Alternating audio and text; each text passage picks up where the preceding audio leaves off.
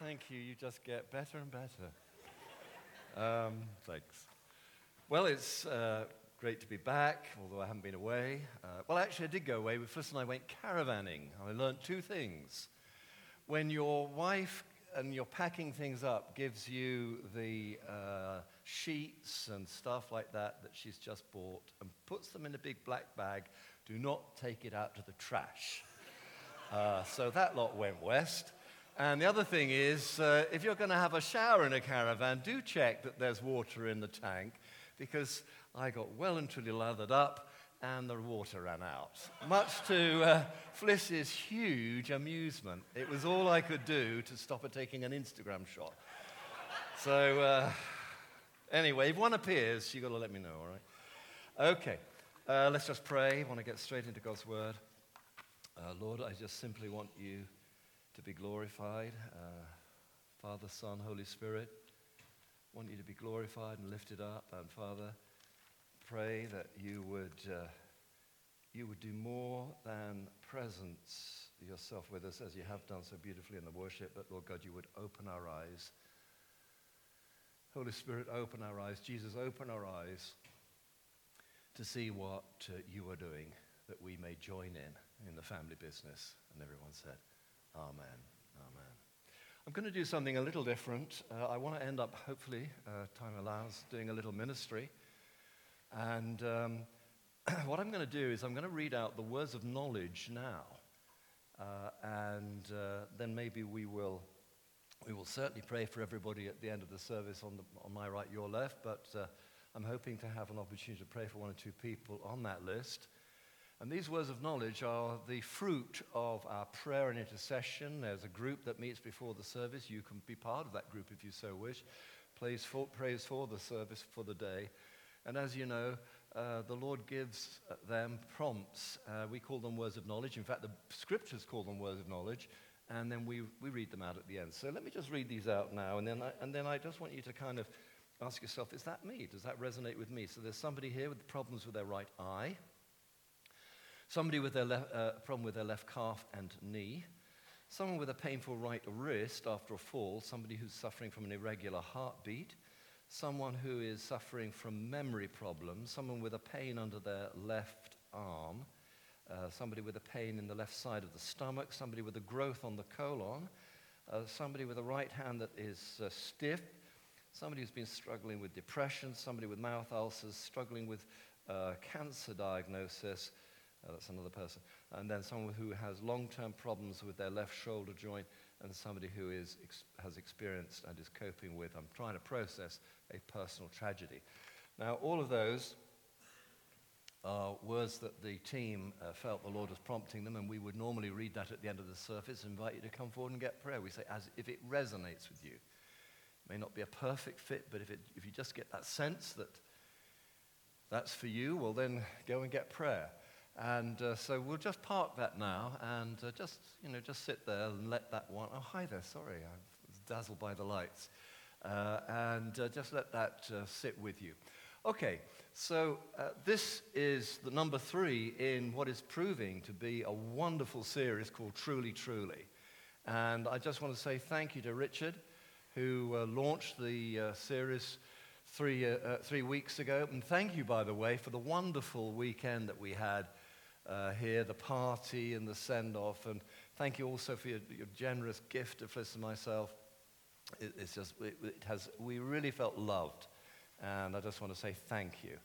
But uh, back on track. Thank you, uh, Richard, for three weeks ago introducing this series. Did a great job, you know, greater things will we do. And then last week, um, I was here and uh, Denise did just, I, I, mean, I think that's the well, I don't know. I just think that was wonderful. Uh, give us more. And uh, thank you so much, Denise. That was a wonderful, yeah, they both deserve a clap. and today I, wanna, I want to look at John 5 19. Uh, and if we can just throw that up on the screen.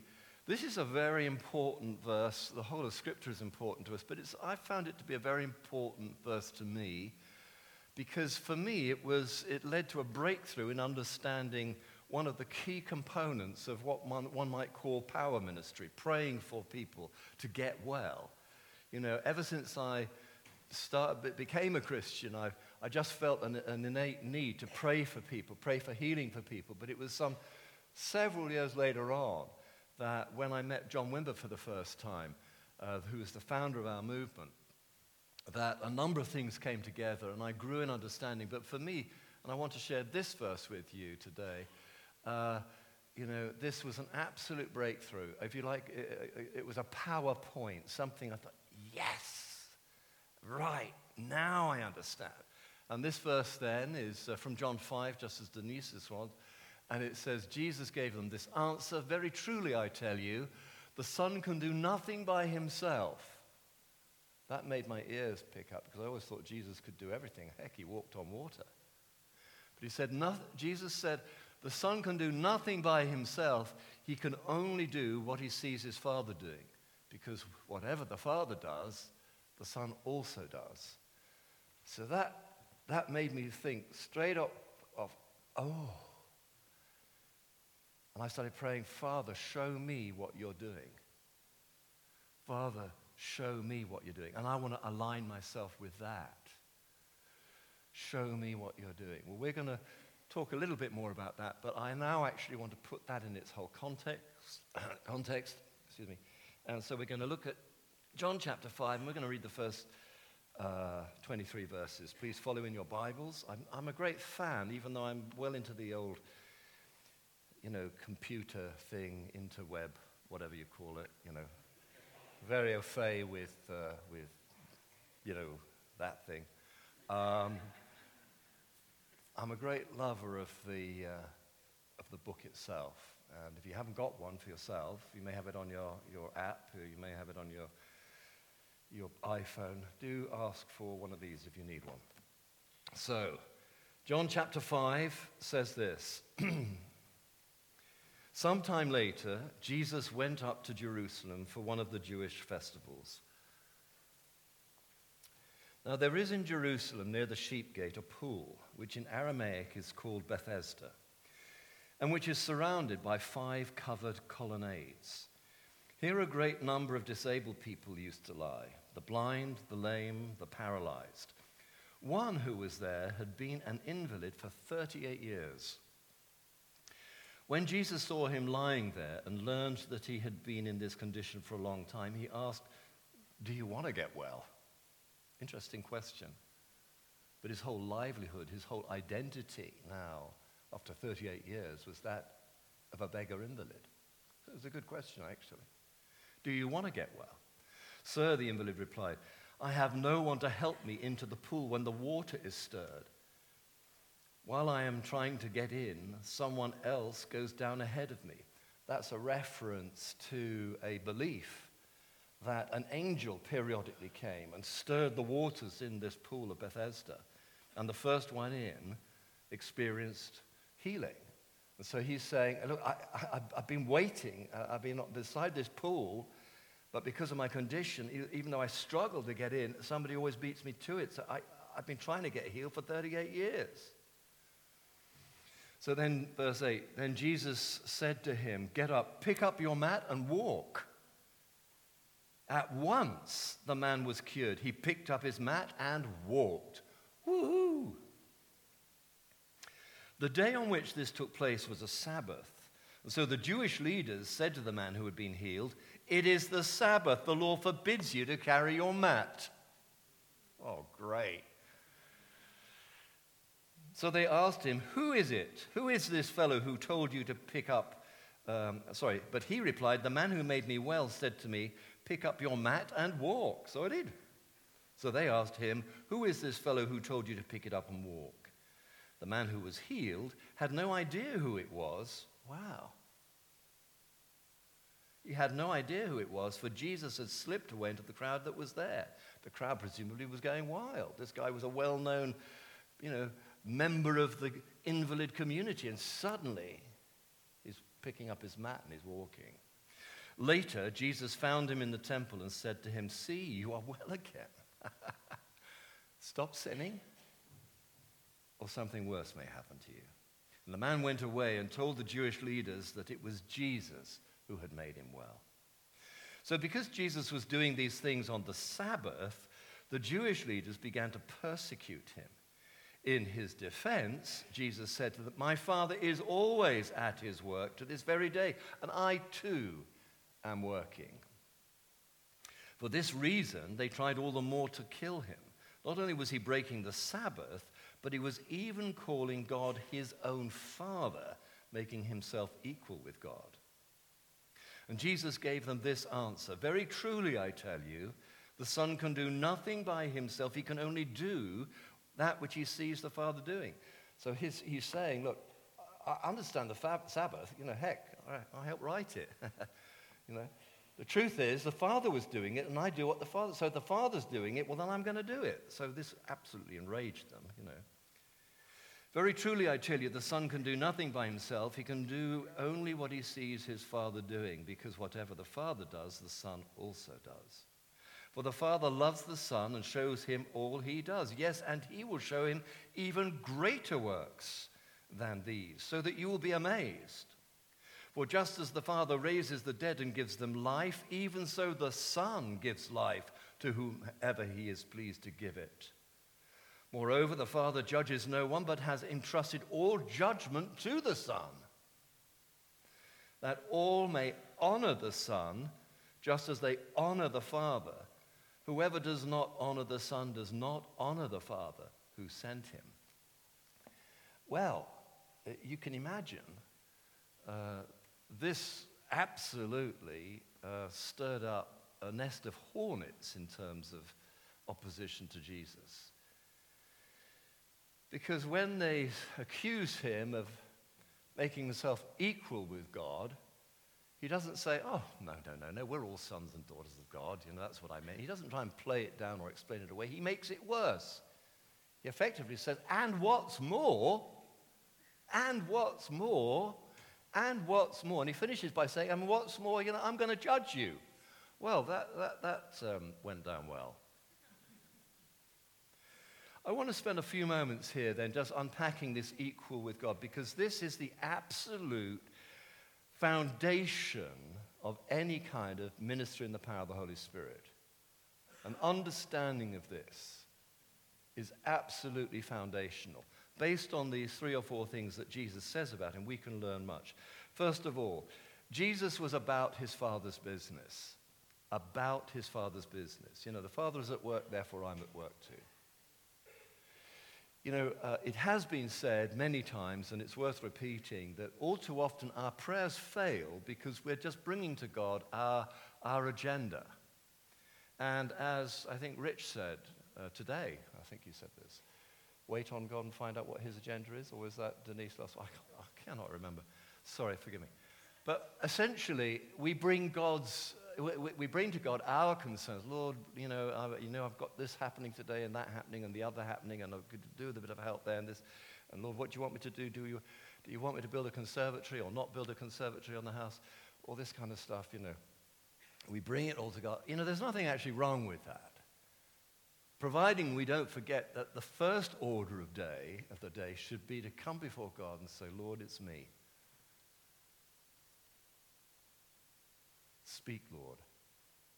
I'm listening.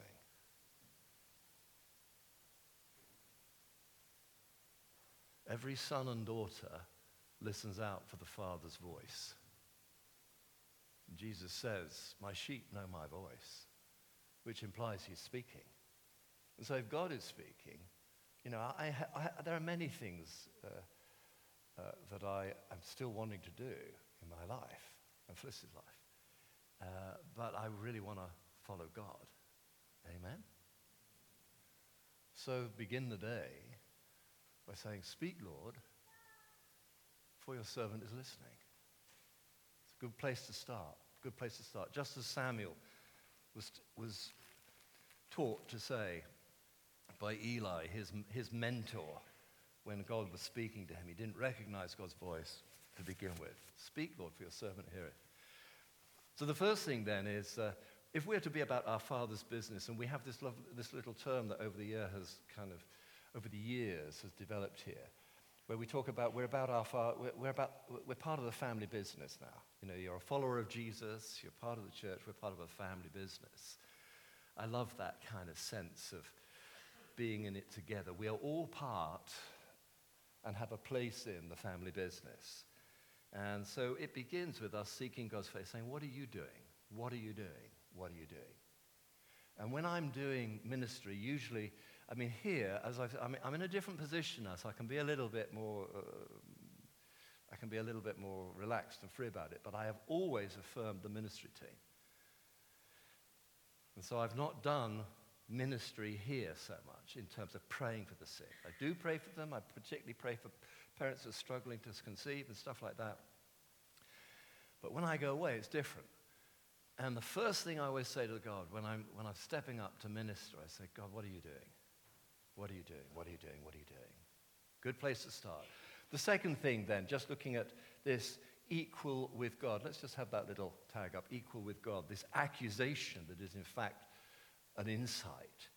The second thing, then, is that Jesus says of himself, He is the way, the truth, and the life in John's Gospel. The way, the truth, and the life. Now, we could preach a sermon series on that. But he, he says in this, he says in this passage that, you know, God is life and that he is, he is going to give life too. So he is equal with God in that. Yeah, you got it. You're accusing me. You think you're you're, you're, but actually you, you are speaking truth beside, in spite of yourselves, you know. And, uh, you know, he says, For just as the Father raises the dead and gives them life, even so the Son gives life to whoever whom he so pleases. The third thing, moving quickly on because I want to do something else, he's the righteous judge, you know. He says, uh, moreover, the Father judges no one, but has entrusted all judgment to the Son, to me. Wow, he's really kind of amping it up. And then, thirdly, and perhaps most outrageously, if it wasn't Jesus himself, he says, you know, whoever does not uh, um, you know, that all may honor the Son, just as they honor the Father. The honor that you give the Father, Father God, God Almighty, is the honor that you should and will indeed be giving me. I mean, this is an outrageous statement. No wonder he's going to end up on the cross. So, what begins as a Sabbath healing, a bit out there, ends up as a full on confrontation. It's interesting as you read through the story of Jesus you know, there are days when he seems to avoid confrontation. He slips away into the crowd. He slips away. But there are other times when he seems to be deliberately provo- provocative. He seems to be seeking that encounter. And all that says to me is that, is that Jesus is totally in control of his destiny. It was not some mission that went horribly wrong that Jesus ended up on the cross at Calvary. It was deliberate and it was intentional, and Jesus knew what to say and who to say it to and when to say it. He knew when to zip it, he knew when to speak, speak it. He was, he was about his father's business, and his father's business, Luke 19:10, was to seek and to save the lost. To seek and to save the lost. Jesus was in total control. He was manipulating the situation. So we have this situation then that, you know, that that Jesus is clearly, uh, uh and in key areas, the giving of life, the, you know, the judgment of God, the honor and glory of God, he is saying, yeah, you're right, I am equal with God. But what really, what really excites me, and what I really want you to take away from this, is not just, uh, uh, and we can never give Jesus enough uh, affirmation, but not just another aff- affirmation and insight into Jesus' standing in the Trinity, but the fact that he calls God Father and Father, and, and he refers to himself as Son. And of course, that was the thing that started this unfortunate, if you like, or fortunate interaction. He puts himself on a par with God. He calls God Father. And that's the thing. It's the intimacy with God that is absolutely key. And that's God's gift to us intimacy with God.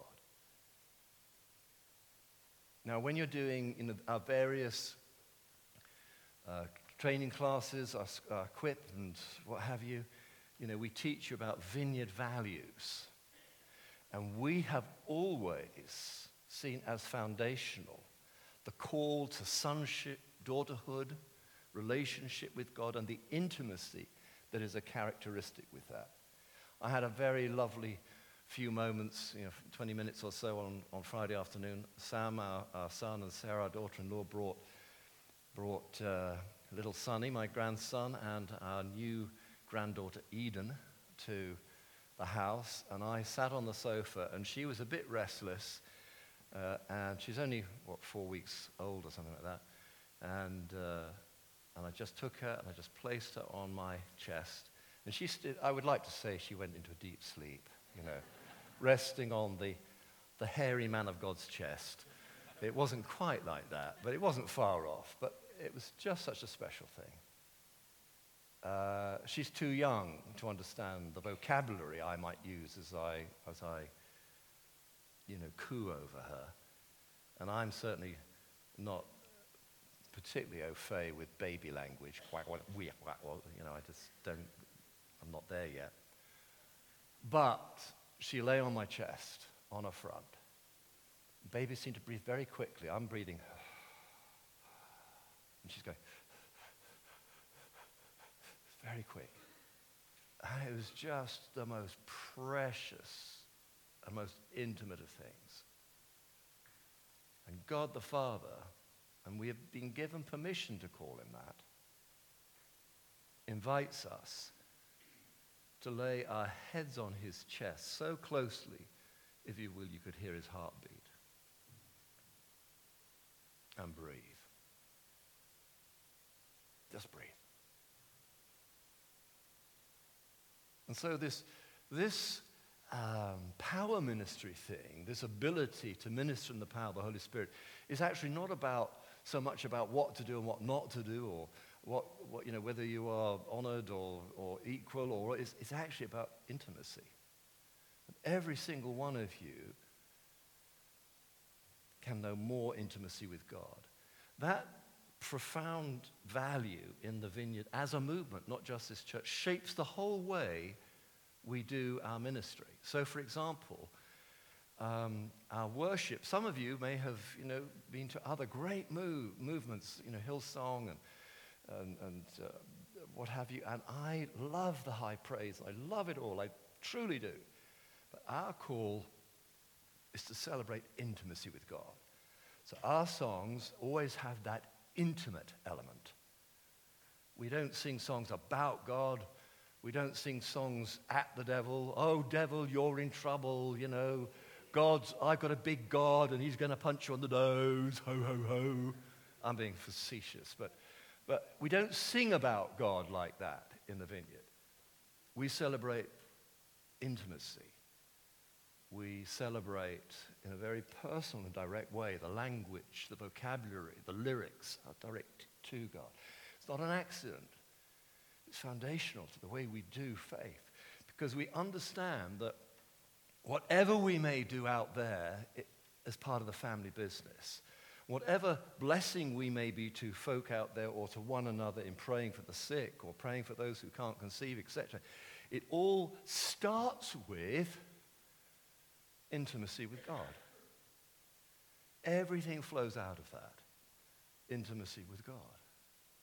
Knowing God as Father, not just as Almighty Yahweh, but as Father. So, moving on from that, if that's the baseline, this intimacy with God, when we're thinking about ministering in power, when we're wanting to be more effective as we pray for the sick, as we pray for our neighbor, as we pluck up the courage to say to that person, you know, uh, sniveling on the, on the underground, do you mind I just pray a blessing on you? Good God. Oh, oh, bless you. Thank you. Yeah. Can I pray a blessing on you? you know, as you're looking to be more effective in those minutes and moments and those opportunities, it starts with you recalling God is my father, I'm his daughter, I'm his son. And the father loves to reveal to his kids what, he's, what he's doing, what he's about. Jesus had every expectation that the Father would show him what he was about. And if you, t- if you, if you forget everything else I say this morning, take this away that God wants you to help. He loves it when you say, Can I help? I, I saw a great little uh, picture of uh, Sonny, who was then two and a half, my, one of my grandsons mentioned him already, helping Samuel clean the car.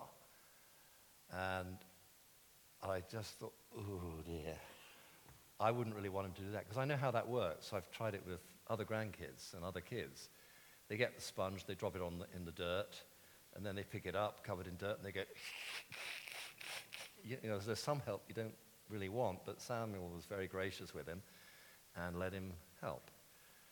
Father God always wants your help. He loves the fact that you want to help.